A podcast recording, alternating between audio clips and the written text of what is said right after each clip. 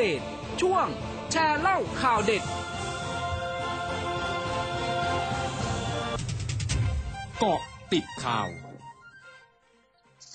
เกาะติดข่าว 14 นาฬิกา 31 นาที 8 กันยายน 2564 นายวิษณุเครืองามรองนายกรัฐมนตรีเผย รัฐบาลไม่ได้มีการหารือเกี่ยวกับกรณีที่ประชุมรัฐสภาจะพิจารณาร่างแก้ไขรัฐธรรมนูญวาระสามในวันที่ 10 กันยายนนี้ ชี้เป็นเรื่องของสสและพักการเมืองที่ต้องไปคุยกันเอง ซึ่งหากร่างดังกล่าวได้รับความเห็นชอบจากสภาก็สามารถเดินหน้าต่อไปได้ แต่หากมีการคว่ำร่างในวาระสามก็จะไม่ถือว่ารัฐบาลไม่ได้ทำตามนโยบายที่ประกาศไว้ เพราะรัฐบาลได้เสนอยติต่อสภาเพื่อให้มีการแก้ไขรัฐธรรมนูญแล้ว แต่เมื่อสภาไม่ผ่านความเห็นชอบก็เป็นเรื่องของสภานายสุทินคลังแสงประธานกรรมการประสานงานพักร่วมฝ่ายค้าน หรือวิฝ่ายค้านเผยพอใจภาพรวมการทำหน้าที่ของฝ่ายค้านในการอภิปรายไม่ไว้วางใจรัฐมนตรีเป็นรายบุคคล เพราะประชาชนพึงพอใจการทำงานของพรรคฝ่ายค้าน และเป็นไปตามเป้าหมายที่ฝ่ายค้านตั้งไว้สำหรับผลการลงคะแนนไม่ไว้วางใจนั้น เป็นไปตามที่คาดไว้ว่ารัฐบาลจะได้รับคะแนนไว้วางใจ แต่เป็นคะแนนที่มีปัจจัยไม่ชอบมาพากล พร้อมเผยยังมีหลายประเด็นที่การชี้แจงของฝ่ายรัฐบาลไม่ชัดเจน อาทิการจัดซื้อวัคซีนซิโนแวค การทำสัญญาจัดหาวัคซีนแบบ G2G และการใช้อำนาจแทรกแซงกระบวนการจัดซื้อเครื่องตรวจหาเชื้อโควิด -19 ซึ่งทางพักฝ่ายค้านจะสรุปและรวบรวมหลักฐานในประเด็นเหล่านี้ เพื่อยื่นดำเนินคดีและเอาผิดผู้มีส่วนเกี่ยวข้องต่อคณะกรรมาการป้องกันและปราบปรามการทุจริตประพฤติมิชอบ และคณะกรรมการจริยธรรมสภาผู้แทนราษฎรต่อไป ขณะที่นาวาอากาศเอกอนุดิตนาคอนทัพ สสกทมพักเพื่อไทยในฐานะผู้อภิปรายไม่ไว้วางใจพลเอกประยุทธ์จันโอชานายกรัฐมนตรี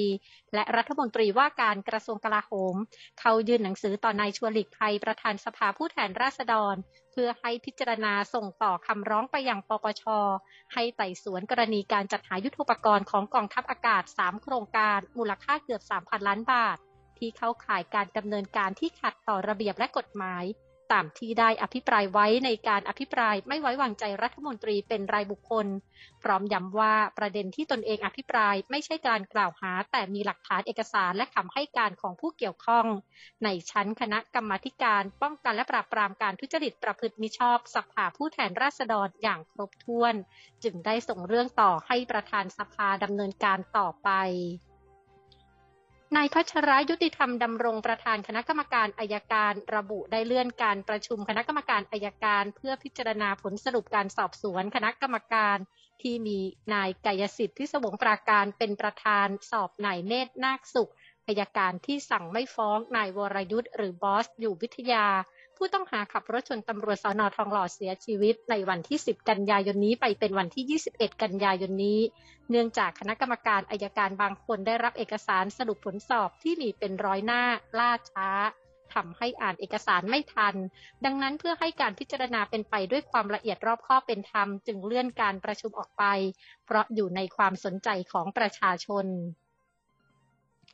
นายแพทย์มนูญ ลีเชวงวงศ์ ผู้เชี่ยวชาญด้านระบบทางเดินหายใจ โรงพยาบาลวิชัยยุทธโพสต์เฟซบุ๊กว่าการปูพรมฉีดวัคซีนต้านเชื้อโควิด -19 ให้ประชาชนในจังหวัดภูเก็ตเข็มที่ 1 มากถึงร้อยละ 92 และครบโดสเข็มที่ 2 ร้อยละ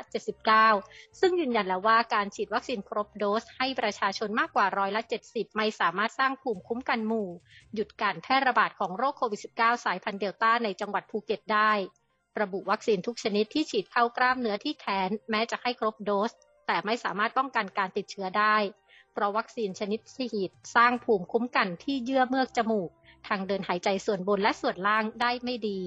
ชี้คงต้องรอให้ทุกคนฉีดวัคซีนครบโดส แล้วติดเชื้อตามธรรมชาติจะมีภูมิคุ้มกันครบทุกที่ไม่ติดเชื้อซ้ำและไม่แพร่เชื้อให้ผู้อื่น เกิดภูมิคุ้มกันหมู่โรคโควิด -19 สายพันธุ์เดลต้าที่กำลังระบาดขณะนี้ถึงจะยุติลงในที่สุดสำนักงานสาธารณาสุขจังหวัดนครศรีธรรมราชรายงานสถานการณ์โรคโควิด -19 วันนี้พบผู้ติดเชื้อเพิ่ม 245 รายทำให้มีผู้ป่วยสะสมรวม 9,266 ราย รักษาหายแล้ว 7,617 รายอย่างรักษาตัวในโรงพยาบาล 2,130 ราย มีผู้เสียชีวิตสะสม 67 ราย ช่วงหน้าคืบหน้าข่าวอาเซียนค่ะ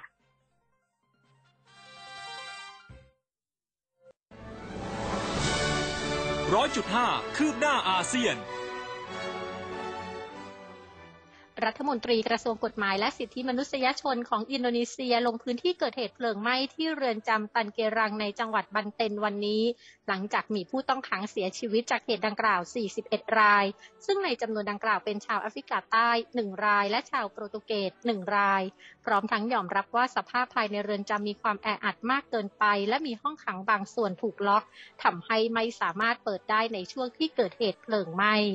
นอกจากนี้รัฐมนตรีกระทรวงกฎหมายและสิทธิมนุษยชนของอินโดนีเซีย เปิดเผยว่าระบบไฟฟ้าภายในเรือนจำตันเกรัง ไม่ได้รับการปรับปรุงแก้ไขนับตั้งแต่เรือนจำถูกสร้างขึ้นในปี